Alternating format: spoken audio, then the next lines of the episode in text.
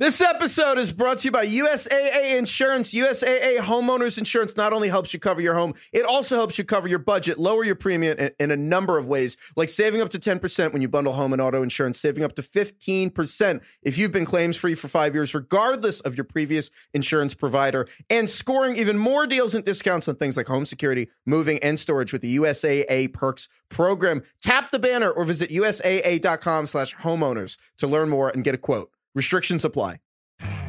You could spend the weekend doing the same old whatever, or you could conquer the weekend in the all-new Hyundai Santa Fe. Visit HyundaiUSA.com for more details. Hyundai, there's joy in every journey.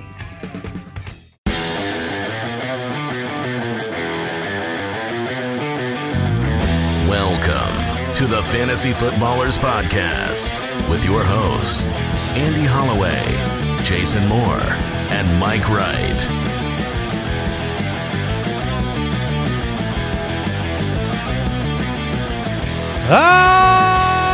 Welcome in.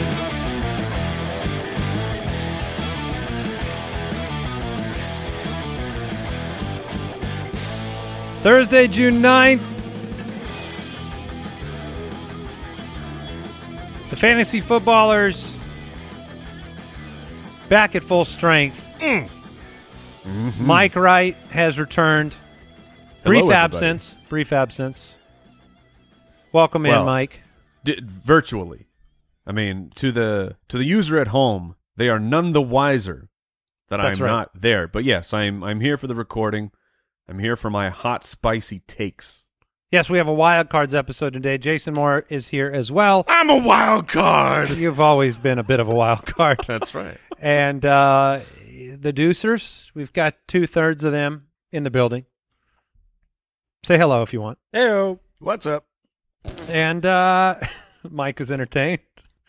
Yeah, not the greeting you expected, Mike. Well, it's always so incredibly awkward when they jump on the mic because they're not really sure. Should I jump in? What do I say here? And it delights me every time how it remains awkward every time. Yeah, we're over 1,000 shows in. Yeah, it's still great. Every time. Yeah, I can assure you it's equally as awkward for us. Yes. Mike, comes through. Did you hear the mailbag drop from the Tuesday show? No, I heard the Deucers handled it, but I have not gone back yet. That's right. We kind of had a moment on the air where we said it seemed like we might just choose somebody to do it. And craftily, Al just said, hey, we'll all do it together. He did not want to be singled out. He was very fearful. And then on the Footcast this week, I made Andy do it by himself. So go check that out. Oh, boy. Yeah. Is that what I did? Thank you for joining us today. YouTube.com/TheFantasyFootballers, Twitter @TheFFBallers. You can find us on Instagram. We're on TikTok. We're wherever social media things are. Fantasy Footballers over there. Brooks is smiling. Are you a TikToker, Brooks? Do you tick to the talk? No, I don't. Okay. Yeah, he's got a huge channel. He does all the dances. Oh, man.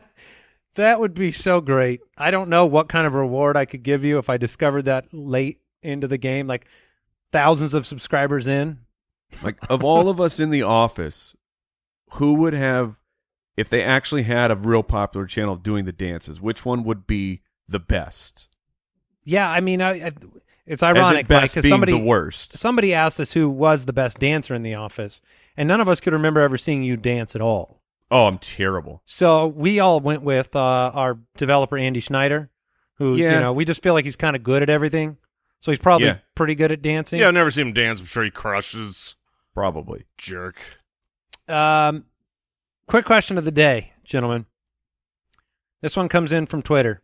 Is there a quarterback wide receiver stack you're interested in drafting at their current average draft positions?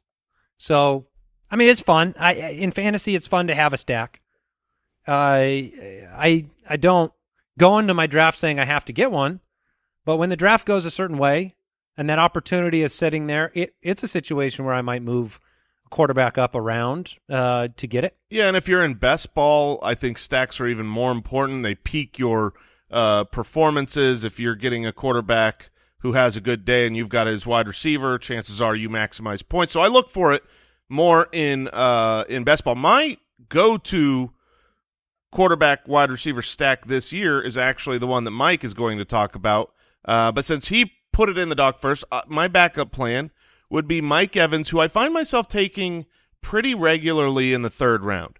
I think he's a really good value there. He's, to me, a wide receiver one this season. So to be able to get him in the third is good. And then Brady's always a good value because nobody is hot and bothered by the old man Brady. You're getting him at least in the eighth round, if not in the double-digit rounds. So that's a stack that I am happy to go with. Mike Evans, Tom Brady, neither one costs a lot. So at their average draft position, I'm happy to pair them together. Mike? I really like Russell Wilson and Courtland Sutton, Denver Broncos duo, and it comes down to, you know, it's the actual ADP. Looking over on what's going on with the over on Sleeper right now, Sutton's like a back of the fifth wide receiver going behind Allen Robinson and Michael Thomas, and I have my projections for Courtland Sutton are massive, and Russ, who until last year with the injury had never finished outside the top 12. As a fantasy quarterback and given you several years of elite production, like he's going, you know, in the 7th or 8th round. So I don't have to pay up for Russ. And I think that I think the top 5 finish is still in the range of outcomes for what Wilson could do if he's actually unleashed in Denver. Let me ask you a follow-up there, Mike, before I tell you mine. Does having that stack in particular where you get a bargain on a guy like Courtland Sutton, or in your mind a bargain, right, and then going with Russ later, do you feel more committed to either player? Because at a certain point, obviously, you know, if you're investing a higher draft capital pick on a wide receiver in a stack or a higher pick on a quarterback, you know, that's kind of your guy. But if you're getting guys later, do you feel like having the stack would – like force you to lock those players into your lineup, as opposed to if you had Sutton apart from Russ, would you be more liable to move on from him if it wasn't working out? Possible. Like the hard part for the Broncos is we don't know for sure who will actually emerge, and even the three of us have a differing opinion on who that's going to be.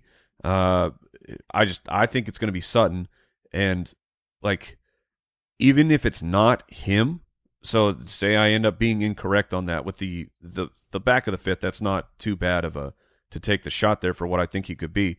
But for Russ, I think that we all in agreement that no matter who is like the best, you know, fantasy receiver for the Broncos, Russell Wilson's still going to be a top 10 guy by the end of the year. Russ will be top 10, yes. I at least agree with that. I don't know. Yeah, I have him ranked that way as well. I think I have him at 7 or 6.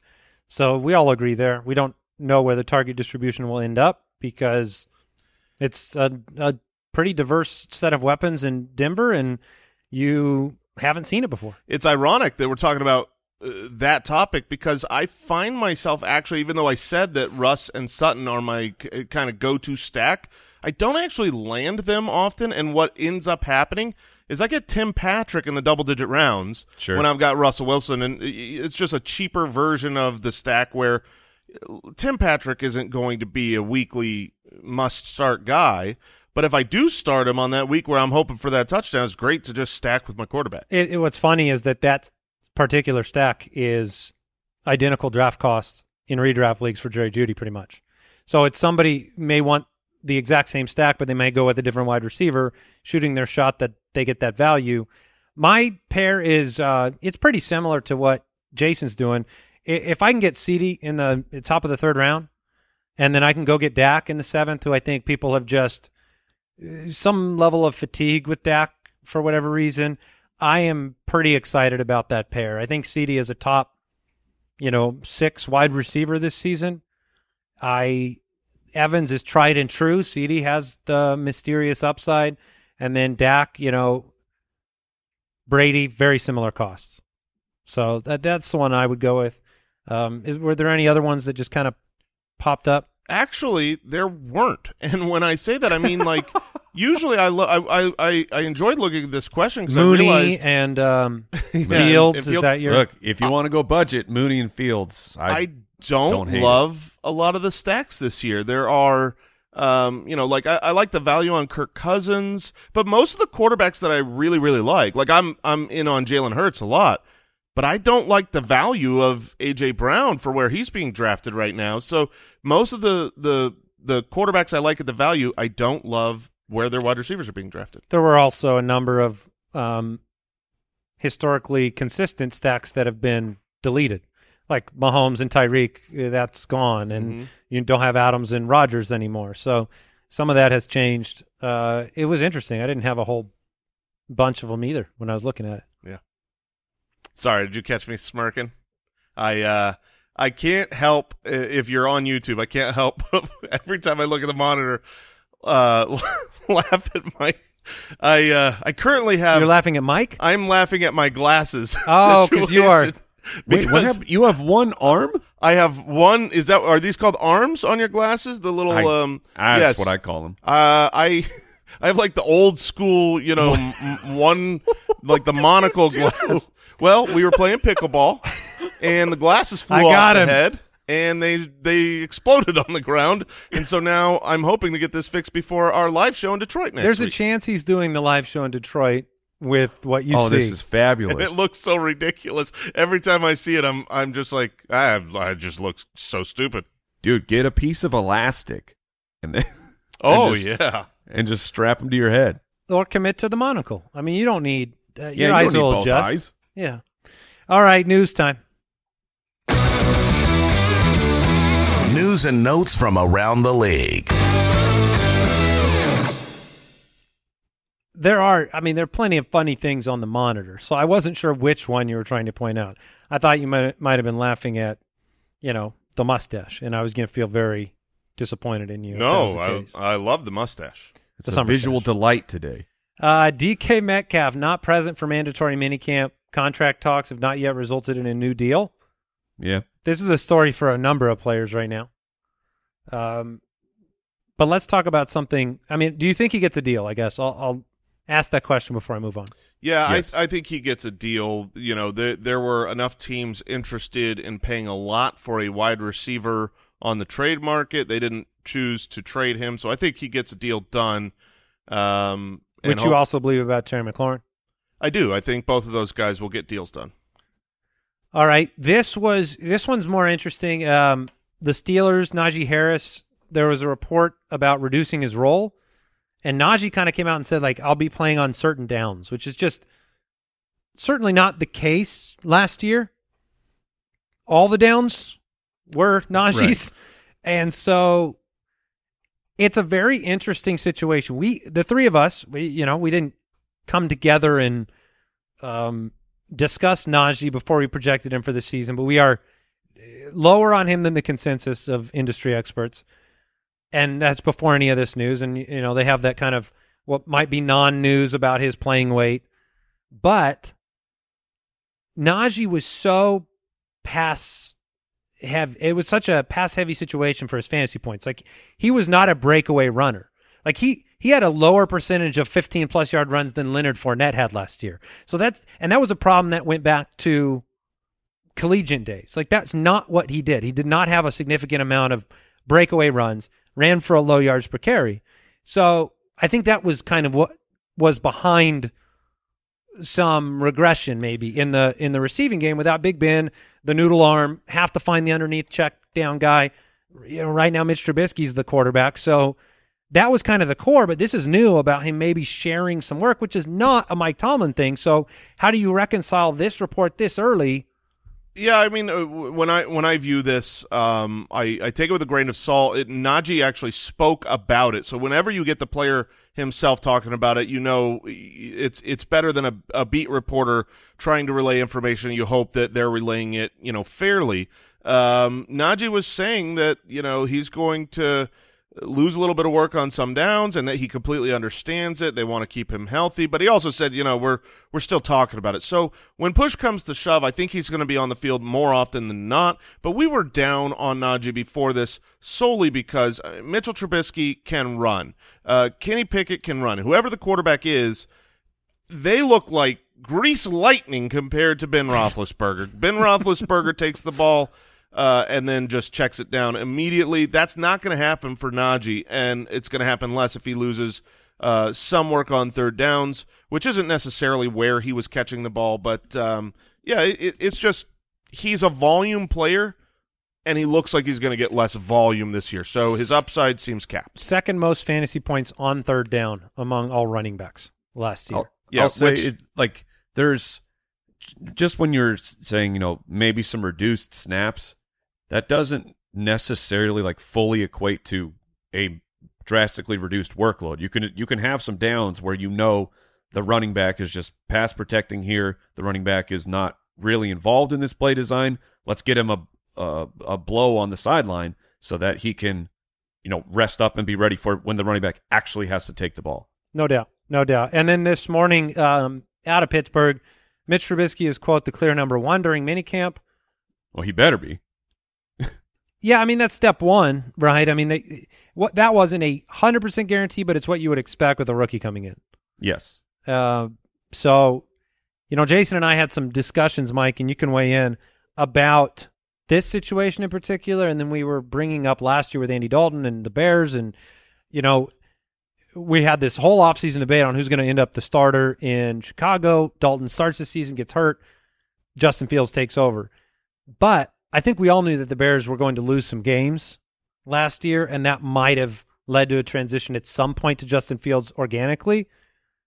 With Trubisky, you could see this team having some success even if Mitch isn't prolific. So do you, like, if Mitch starts the season as the quarterback, let me put it this way. Okay. He starts week one as the QB1. What do you think the odds are a change happens midseason with that team and how they, you know, how competitive they've been regardless of their circumstance? Greater than 50%. That a change does happen? Yeah. Yeah. It's, you know, like maybe they're having, it really comes down to the record. I mean, if they're having a ton of success and you're like, they're up there, you know, they have a good chance to actually win the division with Mitch Trubisky, then possibly you don't make the transition. But, I mean, sooner than later, you have to see, did we make a good pick here with this first rounder, or in next year's draft, are we actually back in the hunt hoping that someone falls to us again? I don't know if they're the type of franchise, though, that takes that approach. Like, they're much more likely to fit the mold of, you know, what Kansas City and some of these teams that took a longer time getting their rookie on the field because of the success they've had. I mean, Big Ben was not impressive last year. They were in the hunt and they were fighting all year long. Sure. I guess I just think they're going to put Mitch in a position to have more success than, I don't know, the Falcons will with Marcus Mariota, where we know yeah. at some point they're going to make a decision, right? Like, you're going to be 1-7 and saying, well, what do we have in Desmond Ridder? Yeah, it's just a kind of a conversation is all. Sure, and I mean, very difficult. How long did Ben play? Like 14 plus years? I don't even. It was. I mean, I You're don't. Saying I we can't don't have even a comp for that right. situation. In yeah, Pittsburgh. We have no idea. We have no idea what Tomlin will do. Few fun years, the Cordell Stewart years and the pre-Big Ben years where they were. That's what I mean. Like, it's hard to even think back historically of the NFL when Ben Roethlisberger was not the quarterback for the Steelers. Did you want to weigh in there, Jason? No, I think I'm right in the middle between you guys. I still think there's a good chance Kenny Pickett starts the season. Obviously, this was a very important piece of news to me because I've been projected Kenny Pickett to be the week one starter, and I do agree with you. If Mitchell Trubisky is the week one starter, there's a solid chance that, you know, he's winning enough games to keep alive. I mean, he got the Bears to the playoffs twice, I believe. And so, you know, he might just keep that job. And I do think that that has an effect on the receiving options. Right now, I've got Deontay Johnson statted out for a rookie quarterback, and I think it would be better if Trubisky is the starter. Antonio Gibson suffered a minor hamstring injury during OTAs. Yoo-hoo. Yeah, it's not my favorite. You don't. It's like the Penny news from a couple weeks ago. He'll probably be fine, but you hate players that have been banged up getting banged up this early. And I don't want Brian Robinson to have a chance. Right. Like, you're worried about what he'll do with it? Yeah. I mean, is he good? I'm not exactly sure, but you'll find out sooner than later if Gibson's on the sideline. Alan Lazard, not at Packers mandatory minicamp. He was an RFA. They tendered him at, was it a second. Or third? Okay. So he wants a new deal. Yeah. Yeah, he's not signed flex that. Flex on him. And I mean, I don't blame him. This is pretty much a golden opportunity where exactly you could say the Packers actually need you, because usually you're Alan Lazard and they don't. But wait a minute. Matt LaFleur told reporters that Sammy Watkins is going to be a big part of the offense. What do you think about that? I think that's cold-blooded. Yeah, but tell me that some part in the deep recesses of your non-lizard mind, you're not saying to yourself, what if that's true? Because of what quarterback he has. This is in a world where Sammy Watkins comes out and has extreme relevance, I will be so thrilled. I mean, that will be just such a fun time. He will have relevance till the moment you are in. Oh, yeah. The moment you go in and you finally say, no, he's done it, he's proven it, watch out. So here's my advice to you. Also week one. I was going to say, at week one, Sammy Watkins, how are you not? How is that not just an automatic selection? Be in on Sammy week one DFS, draft him with one of your last picks in the draft, and trade him in the after week one. That's the Sammy Watkins game plan. Well, look, the truth is the Packers wide receiver situation, it's murky. Like Christian Watson, Sammy Watkins, Alan Lazard, Randall Cobb. If Sammy Amari Rodgers, because of what you're saying, if Sammy Watkins comes out and has 10 targets and 7 receptions for 140 yards and a touchdown, everyone will be convinced. I know we've seen it before, but everyone will be convinced they need him, and he looked good, and he's the one. You will be able to trade. You'll be able to trade him for a lot. And here's the thing. You're going to go, maybe I shouldn't. Does it seem? Maybe I should hold on to him. Maybe he's the guy. Don't do for it. Don't do it. Oh, 100% we will all fall for it. I mean, that will happen. There's nobody that ever, when something great happens, it's easy to see it repeating in a situation where your other options are those guys we mentioned. But it'll be, thank you, Sammy, for being relevant again. Thank you for coming, bringing another year of joy to this podcast. All right, quick break, then we'll hit the wild cards. This episode is brought to you by BetterHelp. Some things may seem small at the time, but when you keep them inside, when you keep everything bottled up, you leave those emotions to fester, and they can have some serious negative consequences. I know when I was younger, you don't want to always say what's on your mind. You don't want to be seen as ungrateful or insensitive or whatever, but sometimes you bottle those things up too long, and they develop into real problems. Talking things out, working through what's weighing you down, it is more helpful than you realize. And if you want a safe space for that conversation, I recommend therapy. I've had therapy. I've had practical, personal advances through therapy, whether I'm learning positive coping skills, how to set boundaries personally, how to make better habits in my life. There's a lot of benefit, and you can give BetterHelp a try if you've been thinking of starting therapy. It's entirely online. It's convenient and flexible. It's also easy to get started. You just fill out one brief questionnaire and get matched with a licensed therapist. Get it off your chest with BetterHelp. Visit BetterHelp.com/footballers to get 10% off your first month. That's BetterHelp, HELP.com/footballers. This episode is brought to you by USAA Insurance. When you're a homeowner in the military community, peace of mind is priority. And USAA Homeowners Insurance is the award-winning service to give you just that. If you have to file a claim, the process is transparent and easy. You can do it all right in the USAA app, and replacement cost coverage comes standard. That means damaged items are repaired or replaced, even if they cost more today than they did when you bought them, which could put your wallet at ease too. Tap the banner or visit USAA.com/homeowners to learn more and get a quote. Restrictions apply. Well, it is time for our annual Fantasy Wildcards episode, looking at players with a wide range of outcomes. It's time to do it.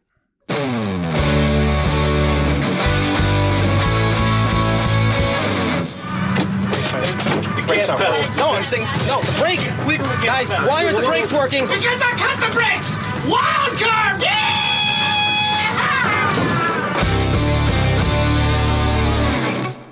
All right, Fantasy Wildcards. Mike has a grin on his face. Enjoyed that drop very much. I do. And it was fun that Jason announced himself as the wild card at the top of the show, and he was, in fact, the wild card in the drop. Yeah. Oh, I see. Yeah. Mm-hmm. Cordarrelle Patterson is my fantasy wild card number one that I'm going to bring up. And these are players that, look, you can make a pretty strong and compelling argument for why they could be good and why they could be bad heading into the season. Now, look, our research team, look, it's vast. We have access to all the authentic fantasy football libraries, so Kyle will go in and he'll take books off the shelf and research deeply, and he searched for historical templates and fantasy football comparisons for, 31-year-old hybrid running back wide receivers who just finished with their first top 30 season of their entire career, now entering their 10th season in the NFL. And, and so he ran the algos, searched the dark web. Big list.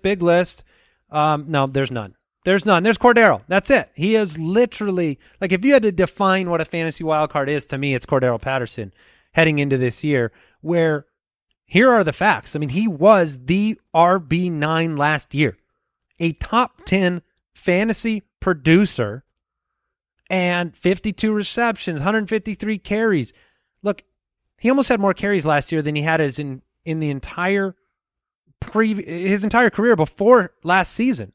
So it was even better than that, really, in the weeks that were relevant in the beginning of the year. He was the RB7 in total points from weeks 2 to 14. Look, he pooped the bed at the end of the season.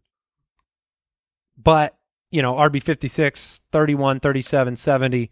If I had played Boston Scott instead of him in the fantasy title game, I'd be a winner right now. So that's the good, right? If you want a running back that's going to average 4+ targets a game, that could be Cordarrelle this year. And how valuable is a target? How valuable is a reception at the running back position? He scored more fantasy points as a receiver, and you get to play him at, on some platforms like Sleeper, you can play him in both spots. So that's the good story, right? You get, and they don't have a lot of weapons. Drake London, rookie coming in, Kyle Pitts. They need him. They need him. Or fantasy wild card, you see more of what you saw at the very end of last year. He falls apart. He's getting older. Damian Williams. I know that name. I know that name, even especially for me, brings a lot of well, I've already had the funeral for him, but I'm going to tell you, Foot Clan, the situation, it's going to be an opportunity for Damian Williams. And this team has shown last year, they had no problem playing a guy that was kind of meh. Mike Davis got a ton of snaps. So Damian Williams, process. Tyler Algier, going for the first pick in the draft. So if you don't get the touchdowns, if you don't get the strange games where he was really, he had multiple touchdown games, I think 2 times last year. It could be bad. And so I haven't ranked the highest. I still think he's essential to this offense. But am I scared? Oh, I'm very scared. And it's Mariota. It's not Matt Ryan. Matt Ryan's a very good quarterback. Mariota is not.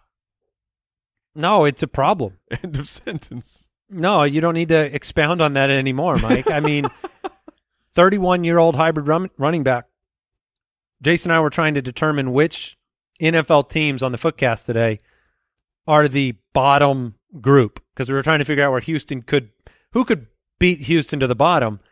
It's like Atlanta has that on lockdown down there in the bottom 3. And Kyle's not here today, but he would just affirm what I'm saying. So I think Patterson is a very wide range of helping your team at a great average draft position, right? On underdog, he's the RB29 right now. Finished 9 last year. You don't need 9. You get RB15, 20, you got a value, right? Yeah, it's kind of crazy, the fact that the top 10 running back from last year, who's in pretty much the exact same position this year, is someone that I just never draft. And this isn't like a high-up pick. Middle, late rounds, I'm like, no, thank you. And you're right. It's important that we remember how good he was for fantasy, especially the first half of last year, because he very well could be relevant again. I don't think it's going to happen. I have a hard time drafting him. I like going with the youth. But the flexibility helps. The flexibility certainly helps. I mean, on Sleeper, being able to – you got injuries all season long. Being able to drop him into either wide receiver or running back is a luxury. Yeah, that is very nice. The way that I like to draft my wild cards is young guys who've shown some flashes versus the old guys. And so my first fantasy wild card is Kadarius Toney, wide receiver for the New York Giants. Last year, a rookie who was both incredible and also worthless, did nothing. He missed half the season, majority of the season. Feels like he didn't even play last year, except in a few stretches where he became the starter and dominated. I mean, he went out there a couple weeks in a row and he had, 9 targets, 6 receptions, 78 yards, 13 targets, 10 receptions, 189 yards. Oh, yeah. I remember playing that weekend, Andy? Remember when we played Kadarius Toney against Jason in the face-off? Yeah. Mm-hmm. That was sweet. Yeah, that was real sweet for you guys. Then, of course, Kadarius won me some money that week. Yeah. Then he gets injured. So it's like, oh, man, this brilliant superstar-looking rookie who I know people always throw around like the, man, he could be a Tyreek Hill. And it's like, no, you can't. But he's one of the only players that I've ever seen on the NFL field that was like, whoa, you just makes other NFL defenders look just stupid because he turns on these after jets and just burns people. You didn't want to go with burners because you want to say burns later. After jets. After jets? Yeah. It was sitting there. You even started the B sound. Yeah. You've moved. Well, you pivoted people, from burns to jets. It works. Once he came back from his injury, he had another game. These are my now jets. Those are my after jets. Right. He had another game with 12 targets. I mean, he was, and then he got injured again. So it was like, he couldn't stay on the field, but if you look at Mike, you talked about it a lot last year. Yards, targets per route run. Yeah, that has been such a truly predictive, telling statistic that that's how we saw the Antonio Brown beautiful fantasy breakout that was coming, and we've seen it just be a really successful metric. He was targeted on his routes more than like Cooper Kupp. An enormous rate. He has the 4th highest rate among 77 rookie wide receivers with 50-plus targets since 2014. And at the same time that he was getting targeted on his routes run, he ran 2.1 yards per route run, which puts him in an elite rookie group. Here's the rookie wide receivers that have averaged that.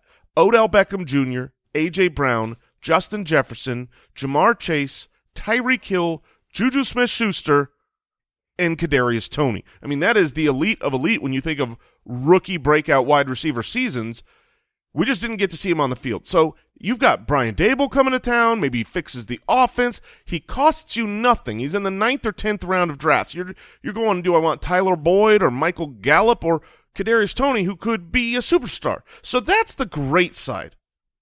He could also... he could be not part of the Giants by week one. He's had off-the-field issues. They go and they sign Wandale Robinson or draft Wandale Robinson, who is kind of a similar build and type of player as Kadarius Toney. And then there's Daniel Jones, who's trash.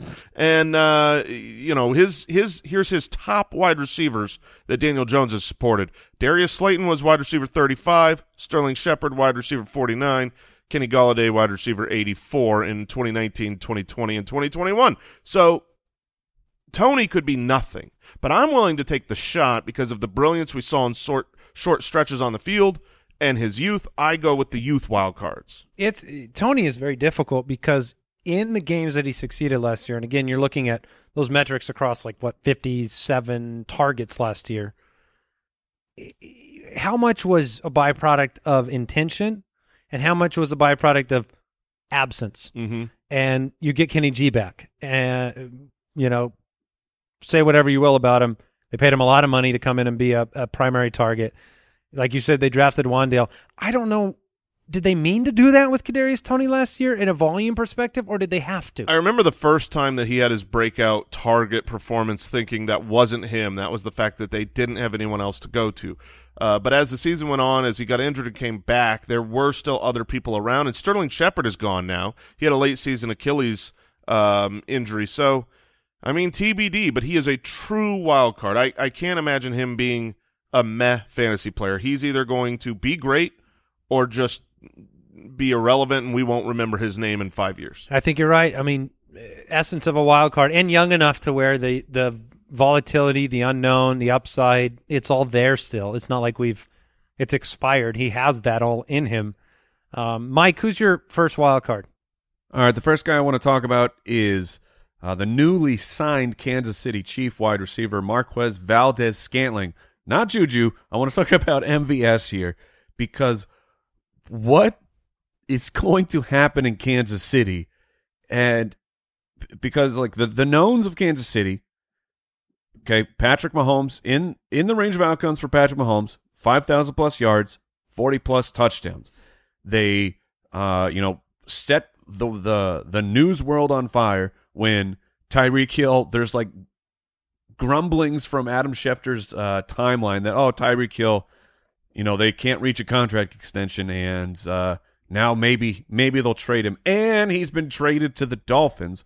And then, okay, we get to the draft.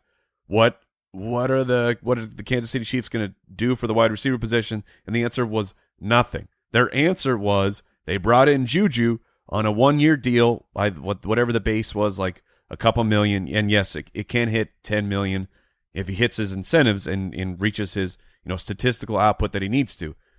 But they also brought in MVS for a 3-year, $30 million deal. Like, this was a guy that they went after as a potential replacement, and there are some things about it that it makes sense. Like, MVS has never shown out on a football field on any sort of consistent basis, but we have seen several spike weeks from him because he's big and he's fast. Like, his speed score is actually truly an elite speed score for how fast he is and how large he is. Tyreek Hill, 25% of those targets from last year, those are gone. MVS led all wide receivers in average depth of target, 17.5 yards per. Like, that's where he is going down the field, and that's something that Patrick Mahomes can absolutely excel in. But at the same time, we have never seen MVS, and he's had several opportunities of like, the Green Bay Packers need Valdes-Scantling this week to truly step up and be a number one guy.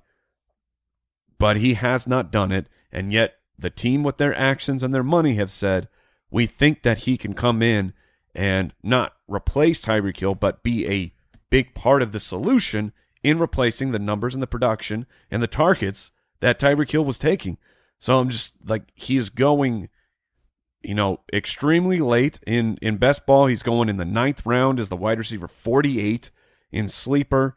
Even later than that, the consensus, at least draft picks right now, drafters believe it's easily going to be Juju as the number one option for this team at the wide receiver position.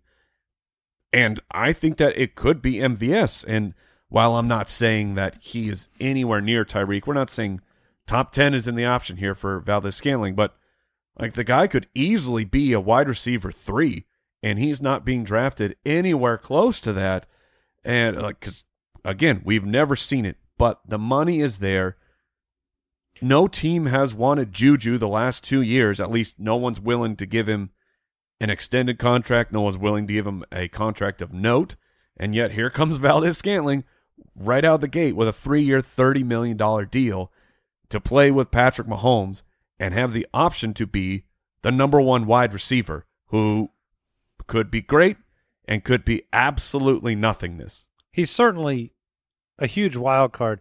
The biggest case against MVS for me is that they've done this before with Sammy Watkins. They gave him 3 years, $48 million, and he peaked at 52 total receptions, 40, 52, 37.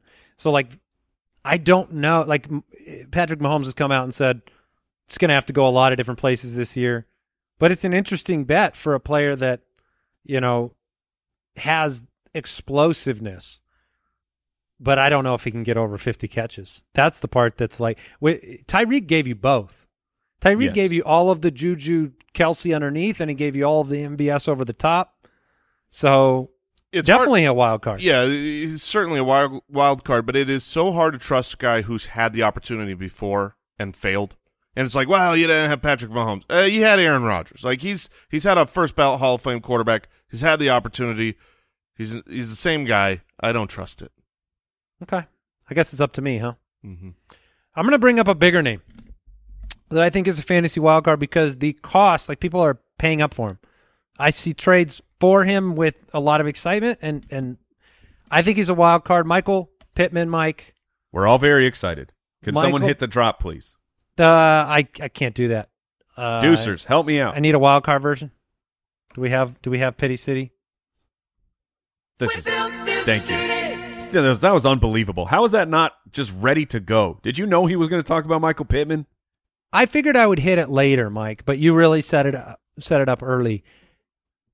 I don't know what to do with Michael Pittman. I know that there's a really strong case for him at least maintaining a tremendous amount of value. He's like, we all have him ranked pretty similarly. Mike has him at 12, Jason and I at 14. His underdog ADP is 14. So we're like with the consensus. We all have him ranked very fairly. Last year finished as the wide receiver 15. I think that's where the beginning of the question marks begin to emerge, is a projection for him to move forward. And I know a lot of that is based on this hope that, look, Matt Ryan produces wide receiver one fantasy finishes. That's what he's always done. Roddy White, Julio Jones, Calvin Ridley, very briefly. Yeah. But Michael Pittman has been somewhat touchdown dependent, and you had a tale of two Pity Cities last year. Wide receiver 9 from weeks 1 through 9, wide receiver 30 from week 10 on. And there was no one to throw the ball to in Indianapolis. And I agree. I think on the other, a couple weeks ago, Mike, you said, look, I'm not really worried about the competition for Michael Pittman. That's totally fair. They should have a little bit more. Whether it would not challenge him for the number one role, he will be their number one receiver. I am just very interested and curious about what that will mean this year. Matt Ryan, he's an aging quarterback. This is a team that really saw success with Jonathan Taylor over the back half of the year, which I think coincided with wide receiver 30 for Michael Pittman over the back half of the year. And not that I expect them to have Paris Campbell for the whole year, but they drafted Alec Pierce, and they have some other options. So my question about the wild card nature of Michael Pittman is, if you draft him at his ceiling at wide receiver 14, if that's his ceiling, you don't have upside, but you only have downside. So that's my fear for him, is that he's being overdrafted, is too touchdown dependent, and can't take a step forward. He may just be what he was. Yeah, I think he very well might be what he was, but if you draft a wide receiver at wide receiver 14 and they end up being the wide receiver 13, 14, 15, that's fine. That's great. You knew what you were drafting, and I'm happy to take that. You have the hope of upside, and maybe that's where you don't see the ascension, but it's really a matter of what do you believe about the talent of Pittman, because the opportunities. Zach Pascal was their number 2 target last year. He's gone. Jack Doyle's retired. T.Y. Hilton is seemingly forcibly retired right now. So, I mean, you've got Ashton Doolin, who is like the next man up. He had 22 targets last year. So Pittman's going to have the opportunity. It's just a matter of, do you think if he gets 145 targets, he could be a top 5 guy, or do you think he just doesn't have that in his not a chance ability? No, I don't think so. And, 6 touchdowns last year. I think he could go north. And that's what makes him very interesting. I think he is a wild card. He only had, 3 finishes on any week above where we have him ranked right now. So you didn't see a lot of ceiling. You did see disappearing acts over the back half of the year. It's just hard for me to imagine him. 129 targets last year, 88 receptions last year. It's hard for me to imagine. You got to Carson Wentz handicap those targets. Yeah, but Carson Wentz, 129 from Carson Wentz is like 89 from Matt Ryan. He threw 27 touchdowns, which Matt Ryan didn't do, and Matt Ryan's career touchdown rate is known for being average. I mean, he just doesn't throw touchdowns. Julio never had him for years. That's a concern too. Like if I'm look, Matt Ryan throws interceptions in the end zone, but I'd be handing the ball off to Jonathan Taylor if I was Matt Ryan around the red zone. So I think he's a wild card when it comes to upside, but I think a lot of people think he can be top five. Yeah. So I understand that makes him interesting. I do understand your argument. My main thing and why I'm kind of pro Pittman is not for his upside. It's actually because I don't think he has I don't think there's a world where he's not a top 24 wide receiver. There's just too many targets. He's too necessary to be just completely sucking me an outright bust other than getting injured. This next player is a guy I think could just be a complete bust that you're holding the bag and you go, whoopsie doozles, I shouldn't have drafted. I'm definitely going to say that. Adam Thielen. Really? Who I love. I'm not hooked on a Thielen. Oh, was that the drop? That was the sad version of the drop. Then I won't hit the real one. Okay, I thought you were hitting the real drop. You presented him as a bust. You did not present him. Well, he is a wild card because he has some upside. I mean, this is a guy. Did you say upside? Yes. Whoopsie doozles. So right now he's being drafted as the wide receiver 29. So it doesn't cost you a tremendous amount. What? He's going in the 7th round. What? And this is a guy in Adam Thielen who's just been great for pretty much his entire career. He's been awesome. Last year he was, I think, great. Now, he only played 13 games, so he finishes the wide receiver 28, but obviously that was in only 13 games. He was great around the end zone. He had double-digit touchdowns in 13 games. Every time you got near the end zone, you watched Adam Thielen just make someone look like an idiot, torch him with a simple route, and somehow end up wide open for a touchdown in the end zone. Nothing on film said that Adam Thielen should be bad, should have lost a step. I mean, obviously, at some point the end comes. Adam Thielen played his age 31 season this last year, and he was very, very good, and he's a touchdown machine on a good offense. So his upside when you grab him in the 7th round, I mean, if he ends up with 14 touchdowns, you're going to be a wide receiver 1. His upside is being a wide receiver 1. But the downside, he's going to be 32, and I know that we always feel like, well, it'll never go away for people.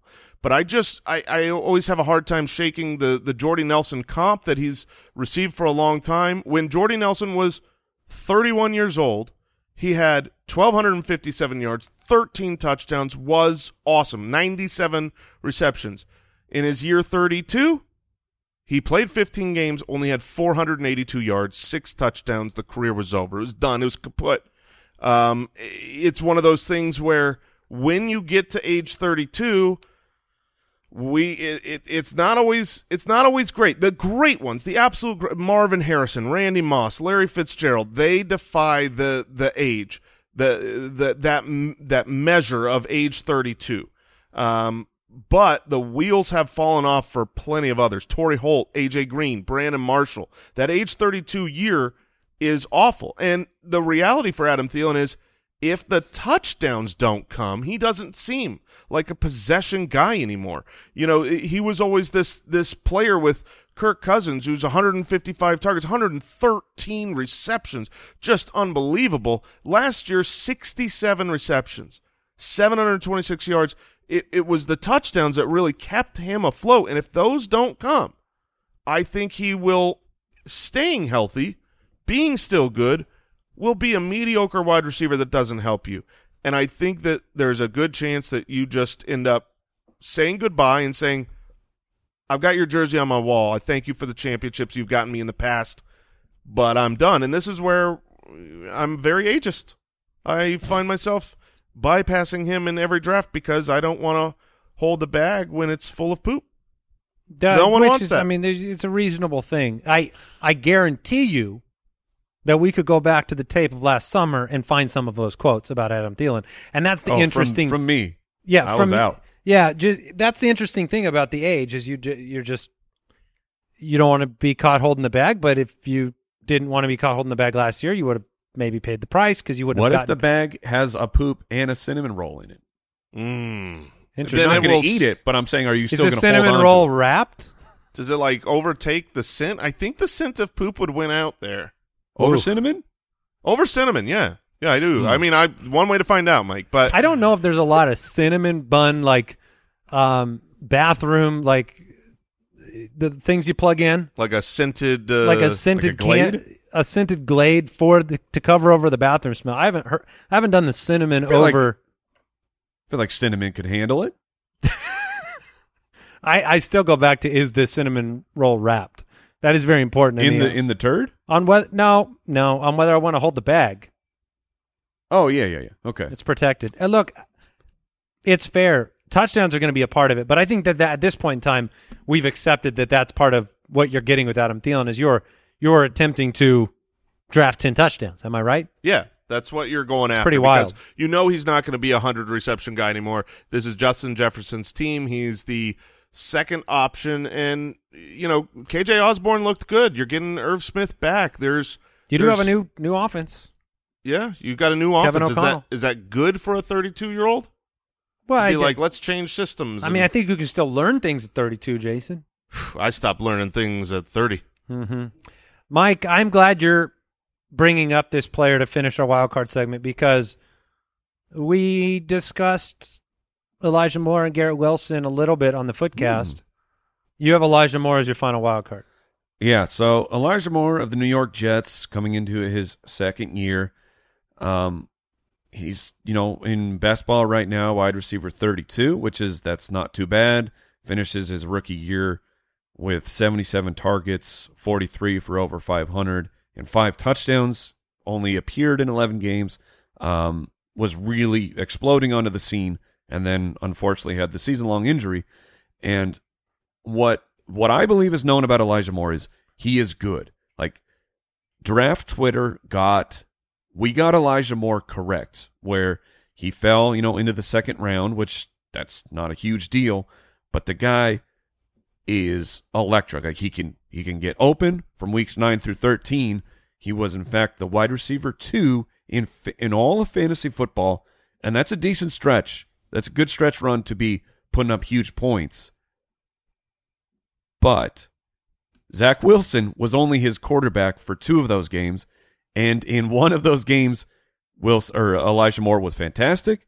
In one of those, Elijah Moore was not so great. And even in that run, Elijah Moore for some of those games was commanding over 30% of the targets. Like, he was an absolute stud. Jason referenced Kadarius Toney on the targets per route run. Elijah Moore is up there as well. Of that selection that Jason talked about, Elijah Moore 11th best in his targets per route run. It's it's proven Elijah Moore is a good NFL wide receiver. But now we have introduced other question marks to this that. Just number one, like I said, his run was mostly not with Zach Wilson. Is Zach Wilson actually good? It's still TBD. If you're going off of year one, the answer is a resounding no. He, in 2021, had the worst completion rate over expectation in the NFL. There's already OTA whisperings and rumblings that he's still struggling with his accuracy. And now the team spent a first-round pick on Garrett Wilson. It's also TBD. I mean, this is why this is such a wild card. We have so many unknowns. Is Garrett Wilson, will it translate to him being an elite NFL player? I think that the odds are good in his favor. And then, so now can Zach Wilson actually sustain fantasy value for 2 different wide receivers on a season-long level? And in my heart, as much as I love Elijah Moore and Garrett Wilson, I don't think that Zach Wilson will be able to sustain both of them for any real consistent long-term stretch over the course of the season. But Elijah Moore is so good, and you want to bet on the talent. You want to bet on a guy who separates. A separator is truly a quarterback, a young quarterback's best friend, knowing that this player, I'm going to see them actually be open. I don't just have to trust that it's a 50-50 ball. I can see the path where this ball has to go. But if Garrett Wilson is the actual alpha wide receiver that the Jets believe he is when they took him where I don't remember where he went. Dude, Drake London went first, and then Garrett Wilson went. Like, very, very high in the NFL draft. So they're betting a huge amount that Garrett Wilson is truly a stud, and that type of stud does take away from what Elijah Moore could actually be. Like I said, where in that run, Elijah Moore seeing 30+% of the targets per game. Like, you aren't seeing 30+% of the targets if Garrett Wilson is actually as good as the New York Jets hope he is. So for a 6th round pick in best ball, he'll probably be a 6th, 7th round pick in redraft as well. Like, there's a lot of variables and unknowns where in that range you can find a player who doesn't have all those concerns and yet has upside, except I don't know if they have the upside of if Elijah Moore hits, he could be a true difference maker for your fantasy team, but I'm concerned that he won't. Well, you made a lot of the arguments that I think I agree with this team. Garrett Wilson's 6 foot, 199. Elijah Moore's 5'10", 180. Wilson's more prototypically. And Corey Davis is still there. Yeah, and he profiles to be a key part of the offense, like you said. So my biggest fear of drafting Elijah Moore is that I'm drafting a player that isn't quite good enough to want to play, but isn't quite bad enough to want to drop. And that's my least favorite type of player to draft. And, again, that's going to come back to your confidence in Zach Wilson, but the likelihood of him supporting more than one potentially top 15 option, top 20 option seems low to me. At best, it could be a ping-pong thing. It's an Elijah Moore game, Garrett Wilson game, somebody else. If things go well and he gets a lot of those numbers up that he wasn't sustaining last year. Yeah, I mean, the reality is it's going to come down to Zach Wilson. I drafted Zach Wilson in a startup over the summer because you have the hopes of what makes a player the number 2 drafted player in the NFL draft, and all the rumors and Tony Romo saying he's going to be the next Patrick Mahomes. And look, there are flashes of brilliance, and so you hope that coming into this season, whatever off time he has taken has really helped him. And the first word out of OTAs that we get to see how Zach Wilson has developed is he's struggled with accuracy. And it's like, I already feel like I'm putting the first nail in that coffin. So I am pessimistic right now about really all the receiving options for the Jets because it all comes down to Zach Wilson. Today, healthier is happening at CVS Health in more ways than you've ever seen. It's wellness destinations for seniors, including select locations of Oak Street Health and CVS Pharmacy. It's doctors, nurses, pharmacists, and everyone in between offering quality care and support virtually, in person, and on the phone. It's in-home evaluations through Signify Health and meeting mental health needs through Aetna. And those are just a few of the ways healthier is happening. To see more, visit cvshealth.com/healthierhappenstogether. CVS Pharmacy, Oak Street Health, CVS Specialty, Signify Health, and Aetna are part of CVS Health. Eligibility and services vary by location and individual. Best Ball Breakdown, presented by Underdog Fantasy. Okay, Best Ball Breakdown. Every week leading up to the season, we're giving tips, little insights, observations for playing best ball in Underdog Fantasy. Little BBB. Thank you. Little one. Thank you from the show Wildcard. Look, we spend a lot of time talking about not overemphasizing late season schedules at this time, right? We don't know how defenses are going to change over the course of a year. Our strength of schedule tool in the UDK, we focus a lot on the first few weeks of the year. Maybe you're picking a defense out. However, it's very interesting. One of the insights looking into Underdog and who won Best Ball Mania and who was successful, it was on the back of incredible late season matchups with a lot of upside and a lot of correlation. For example, that Kansas City-Cincinnati bonanza won a lot of people fantasy championships and won a lot of people best ball championships because you had the Joe Burrow-Jamar Chase correlation. You had Darrell Williams in that game if people stacked him.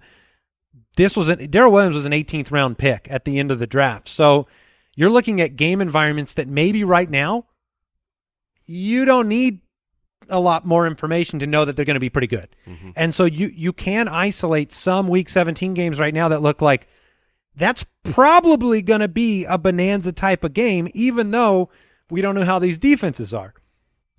And I mean, three of these teams are in the same division, but week 17, Denver and Kansas City. Oh, that's baby. On the docket this year. And so you've got options, right? The big ones, the Mahomes, the Russell Wilsons, but where this information really benefits you in best ball drafts is maybe looking at some of the Darrell Williams type of picks later, the Jerry Jeudy, the Tim Patrick, the MVS, like Mike brought him up as a wild card earlier today. Or thank you, Mike. Or Sky Moore, right? Some of these players could be late best ball draft picks that have great championship week upside. The Rams play the Chargers in week 17. So, yes, you've got the prolific top-end options, but you've also got the Van Jeffersons, the Allen Robinsons, Josh Palmer, Gerald Everett, those kind of players.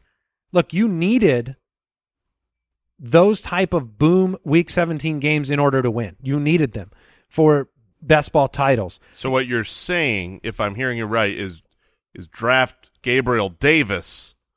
Oh, baby. Because the Cincinnati Bengals are playing the Buffalo Bills in week 17. Yeah, baby. You have really gone ping pong on Gabriel Davis this offseason. I have, but you're now all the way back in. Yeah, I'm in. I mean, this is like the stock market. Water is warm. Yes, Minnesota and Green Bay as well for Week 17, which is a game that has a lot of potential options.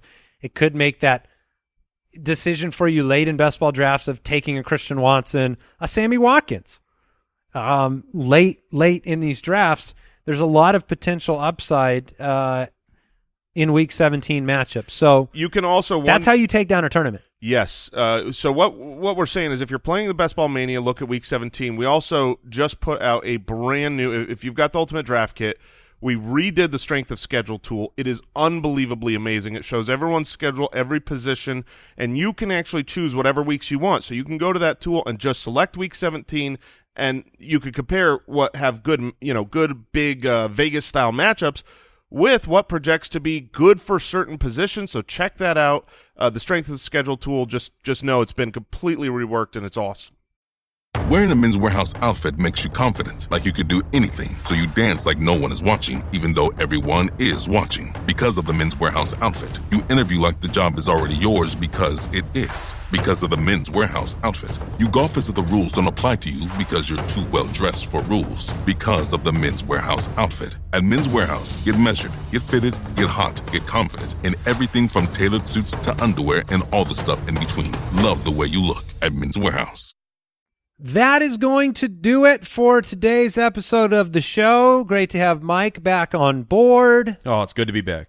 And looking forward to, the next time we record a show, we're going to be in Detroit. Now, that live show will end up being what episode? Thursday episode? It'll be the following Tuesday? Next week, yep. So we're going to record that, package it up. You guys will get to see that.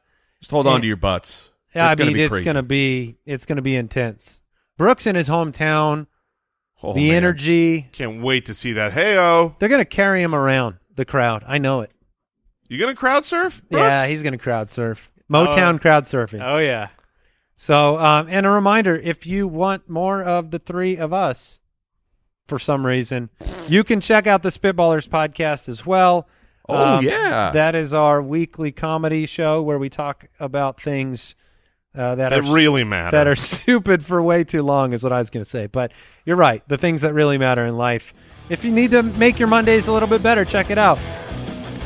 Until next time, Mike Wright, Jason Moore, Andy Holloway, thank you for joining us. Take care. Goodbye.